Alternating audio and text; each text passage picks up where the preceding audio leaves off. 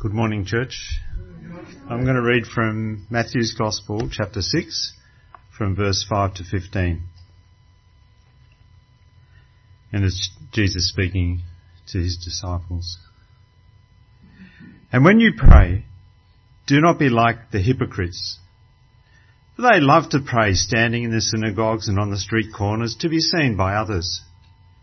Truly I tell you, they have received their reward in full. But when you pray, go into your room, close the door, and pray to your Father who is unseen. Then your Father, who sees what is done in secret, will reward, you. And when you pray, do not keep on babbling like pagans, for they think they'll be heard because of their many words. Do not be like them, for your Father knows what you need before you ask Him. This, then, is how you should pray. Our Father in heaven, hallowed be your name. Your kingdom come, your will be done on earth as it is in heaven. Give us today our daily bread and forgive us our debts as we also have forgiven our debtors. And lead us not into temptation, but deliver us from the evil one. For if you forgive other people when they sin against you, your heavenly Father will also forgive you. But if you do not forgive others their sins, your Father will not forgive your sins.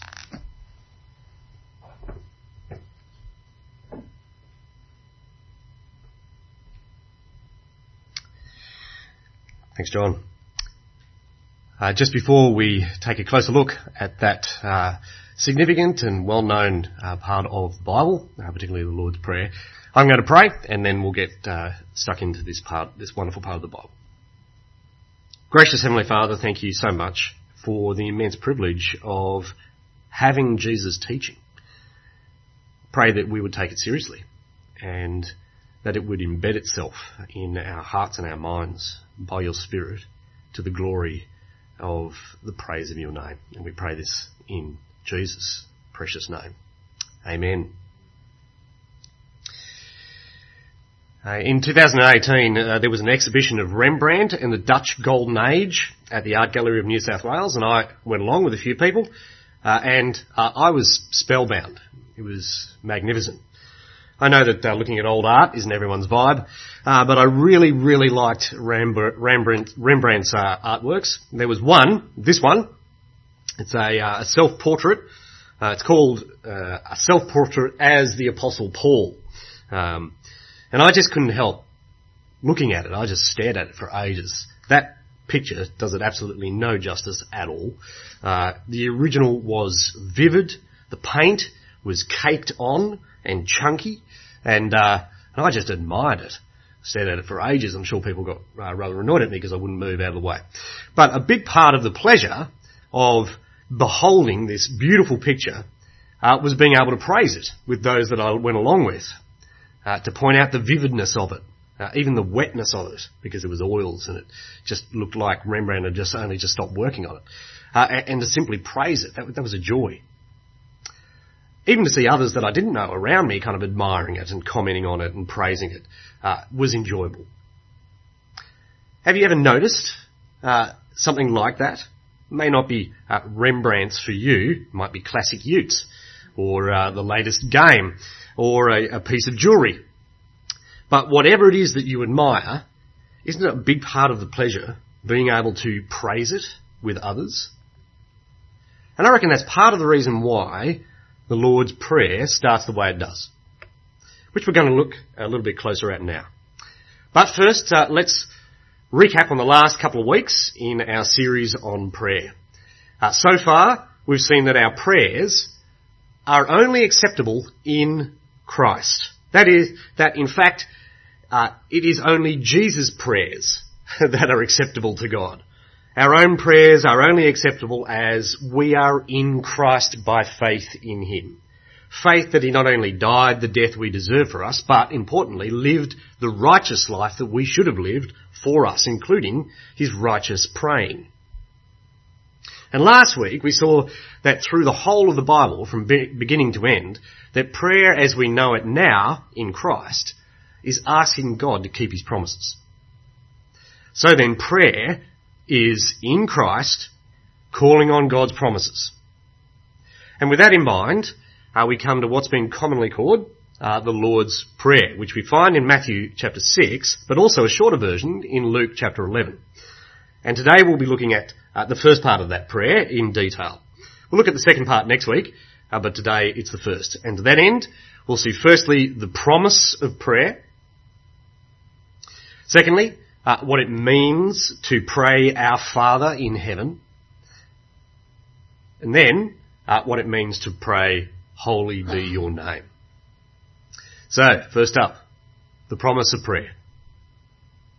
Jesus starts his teaching in Matthew in the context of identifying it as one of the few things that he calls practicing your righteousness.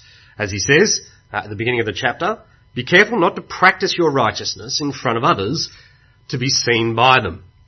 If you do, you'll have no reward for, from your Father in heaven. So prayer, as he goes on to say, it's an act of righteousness. That is, it flows from being in a right relationship with God. That is, as we come to pray, we need to reckon with the incredible reality and privilege of prayer. That by the saving work of Jesus, He's opened up a way for us to commune with the Creator of the universe. In Christ, we have the Almighty God's ear. He is listening.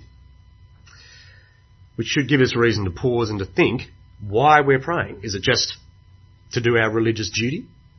Yep, read my Bible, prayed today, tick. Uh, or is it to look good in front of others? You know, maybe your mum or your dad or your pastor or your youth leader or a Christian friend. Yep, yep, I've read my Bible and prayed today. I'm, I'm a good little boy, good little girl. See, tick. Back in the day, the people, uh, as people met in the uh, synagogue on the Sabbath, or on the Sabbath, clearly there were some who made a big show of it, of praying for others, uh, for the sake of others. But Jesus says, be careful that you don't do it for others. Do it because of the promised reward uh, from the Father.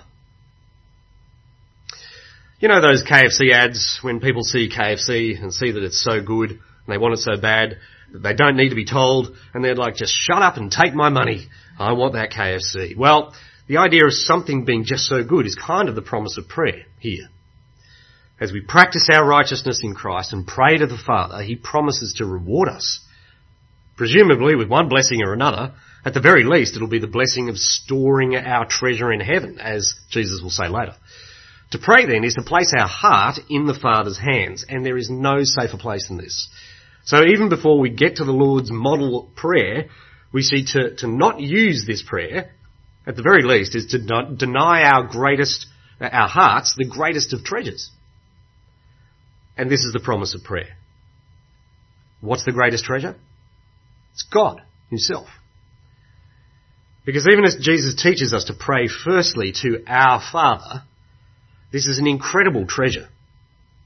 That's an incredible treasure right there for us. Which brings us to the first part of uh, Jesus' model prayer, Our Father in Heaven.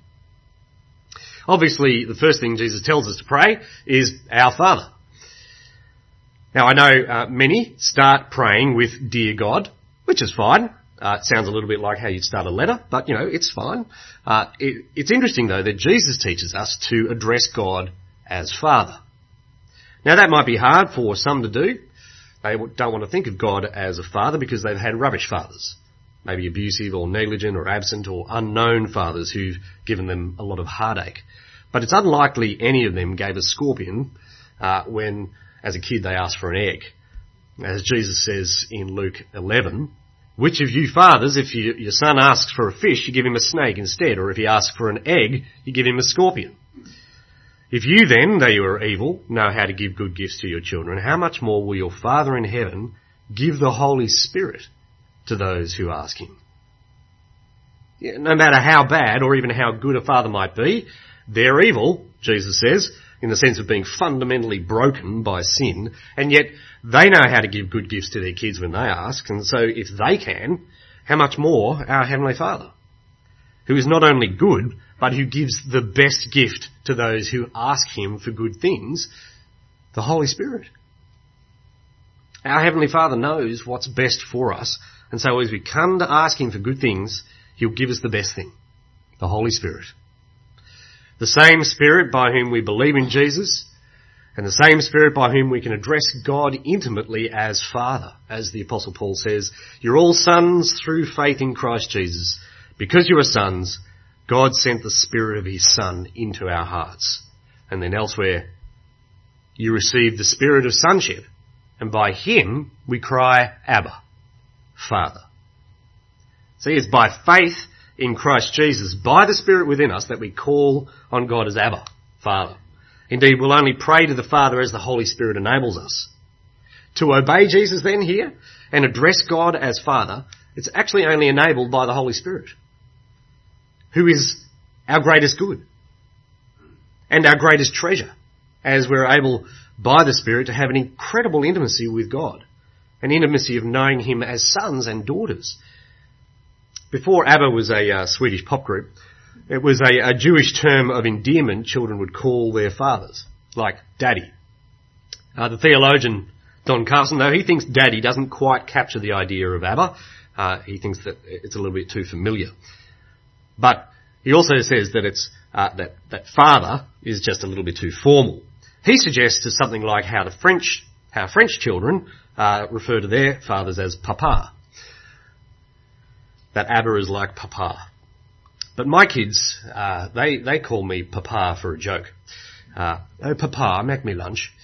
Uh, so I don't know about you, but I can't come at calling God Papa. And anyway, we're not French. So I reckon Abba, for us, is probably best as something like Dad. Dad. We can call Almighty God, our Heavenly Father, Dad. It's how Jesus addresses the Father elsewhere, as Dad. As such, just to begin prayer by addressing God as Abba is to dance with our great mysterious three in one. God the Father in the Son by the Holy Spirit. To pray to the Father.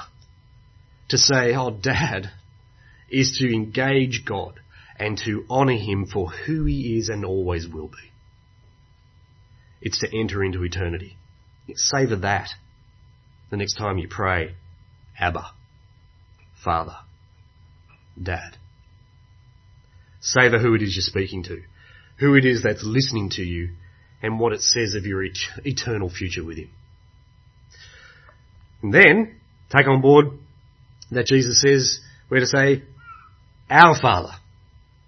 Not my father, but our father. Our dad. The same spirit who enables us to call God dad actually unites us to each other and to all others addressing him as brothers and sisters, as family, such that what we're going, go, what we go on to pray must concern not just me, not just me and my bread, not just me and my forgiveness, not just me and my temptations, but our bread, our forgiveness, our temptations. We're never alone in praying to the Father because it's to join with all God's people. Which is why it's important we pray together in church and in our Bible study groups, in our growth groups, and at any opportunity that we can. In fact, from the 22nd of August, Monday evening at, between 7 and 8, we're going to be beginning a prayer meeting every month that you are welcome to come along to and join in addressing God, our Father, together. Because it affirms the bond that we have with, each other, a bond that is thicker than blood, a bond that will outlast kin and even outlast prayer itself. The bond of being brothers and sisters in Christ. So let's frequently and happily pray to our Father, our good and gracious Dad, who is in heaven, as Jesus teaches further. Now, uh, the word in heaven in the Bible is often paired with earth, as in heaven and earth, to indicate kind of the limits of everything, heaven up there uh, and earth down here. And so, While to address God as our Father is to acknowledge the closeness that we have with Him, to say our Father in heaven is to simultaneously acknowledge that He is way above us, that He is transcendent and entirely other. We cannot know Him as He knows Himself. His glory is beyond us. Indeed, our very being is incapable of beholding the glory that He has within Himself. He is in heaven. We're on earth. Which actually should give us pause. Indeed, should make us say few words. And perhaps silence as an appropriate, as being appropriate when we come to address God. Our Father in heaven.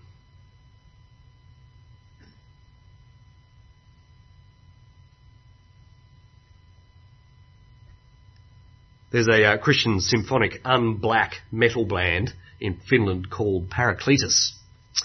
Uh, they've done a song on the Lord's Prayer. Do you want to hear it? It's okay, I'm not going to. Yeah, I won't play it for you. They scream it uh, in Finnish or Swedish. I can't, I can't tell. So obviously, I can't uh, make out if they were using the NIV or the NRSV. Uh, but they seem legit. Now, you might think it's weird to mix the Lord's Prayer with screamo metal like, you know, they shouldn't mix, but they happily do. At least for someone who likes symphonic unblack metal. And this is a little bit like addressing God, our Father in heaven. There's a tension. There's a tension in knowing and calling on God as our dad, and also as the almighty and transcendent other in heaven. But that, this is a happy tension, because it's a tension that actually stretches our imagination and calls for a response, uh, some release from that tension, which brings us to the next bit in the Lord's Prayer. Holy be your name. Or, in uh, ye olde speak, hallowed be thy name. Now, I'm sure the uh, the only other place that we might have heard or used this word hallowed or something like it is in Halloween uh, or All Saints Day, uh, or talking about the last Harry Potter book, The Deathly Hallows. Uh, but the word hallow, it just means saint, as in holy person. And so to hallow something or someone is to, to make them holy. Hence the modern way of saying the Lord's Prayer, holy be your name. But what does it actually mean to say holy be? Well, something is holy when it's set apart and exalted as special, as worthy of devotion and praise. And so to, to pray, holy be your name, it's actually asked that God's name be set apart, uh, be exalted as special and worthy of praise, that God's name be praised. Uh, the Handmaid's Tale, a novel by uh, Margaret Atwood, turned into a multi-million, uh, multi-season TV show about a fictional and strict religious country, has famous, famously used the phrase praise be uh, as the expected response to express thanks for something. But it's often used by or uttered by uh, abused women fearfully toeing the state line, and as such, it's become quite a cynical phrase. You know, praise be, and plays into the often cherished belief that religion and the God behind that religion is the cause of most violence and oppression in the world.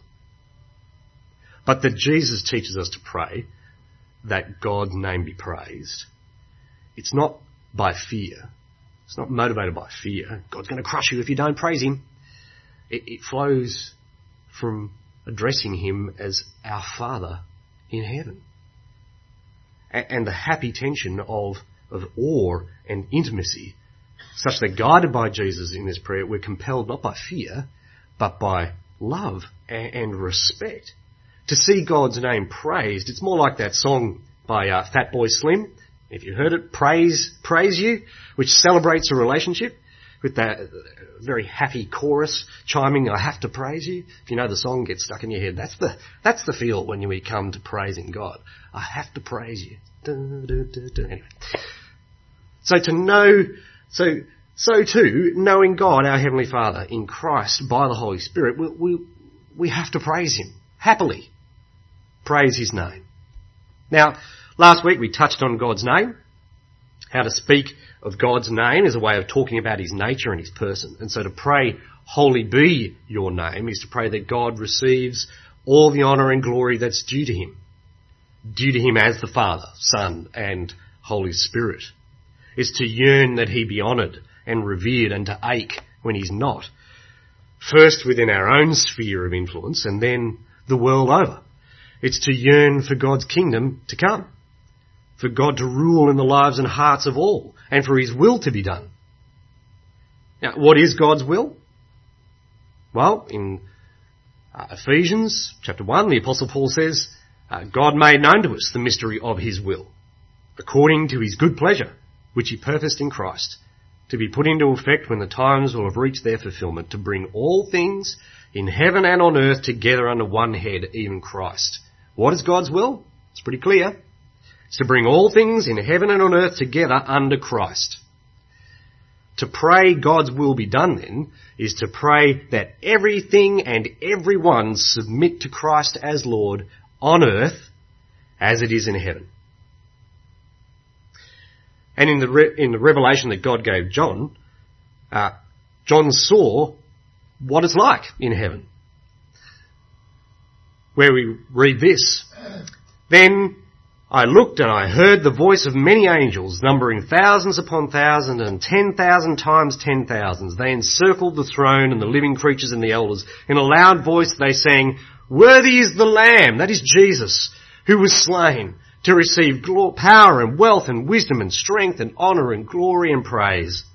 And then I heard every creature in heaven and on earth and under the earth and on the sea and all that is in them singing, To Him who sits on the throne and to the Lamb be praise and honour and glory and power for ever and ever. The four living creatures said Amen and the elders fell down and worshipped.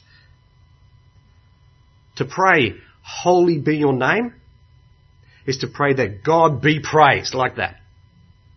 And to pray that His will be done on earth as it is like that in heaven. It's to pray that all things honour and glorify Jesus. Which at the very least looks like them praising the one who sits on the throne, the Father, and the Lamb, who is Jesus, the Son. Now, this is only going to happen ultimately when Jesus comes again. So in a sense, to pray, holy be your name, your kingdom come, your will be done, is to pray the last prayer in the Bible. Come, Lord Jesus. But until he does, We'll, we'll want to see something of what it's like in heaven on earth, at least in our own sphere. Which at the very least will look like praising God personally for who He is. So let's get to praising God. Now I suspect for many of us this might seem like unfamiliar territory. We might uh, be used to asking God for plenty of things and even thanking Him for the things that He's given us, but to just praise Him for who He is, that maybe that's just outside our experience. Because we generally don't do this with anyone else, do we? so a good way to, to get pra- get better at praising uh, is to actually work your way back from thanking Him for what He's given you, particularly in Jesus. And, and Ephesians 1 is a good place to see that. So, as we read uh, as the Apostle Paul says in Ephesians chapter 1, he says, Praise be to the God and Father of our Lord Jesus Christ, who blessed us in the heavenly realms with every spiritual blessing in Christ. What can we thank God for there?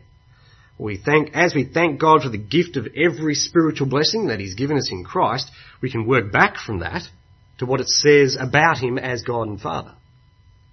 And we can see that He's exceedingly generous. He's blessed us with every spiritual blessing in Christ. He is a generous Father. And from there we can praise Him as such. So perhaps saying something like, Praise you, Father, for you are exceedingly generous. Uh, the, the next verse tells us, For He chose us in Him before the creation of the world to be holy and blameless in His sight. What can we thank God for there? We can thank our Heavenly Father that, that He's chosen us in Christ before the creation of the world, and as we thank Him for that, we can work back to what it says about Him. What does that say about Him? Well, it says that He is sovereign over time and space, that He is all-knowing and ever-present, and from there we can praise Him, can't we? Saying something like, all praise to you, our sovereign, omniscient and omnipotent Father. And so I can go on with the next verse. And the next verse, as we pray as Jesus teaches us, holy be your name.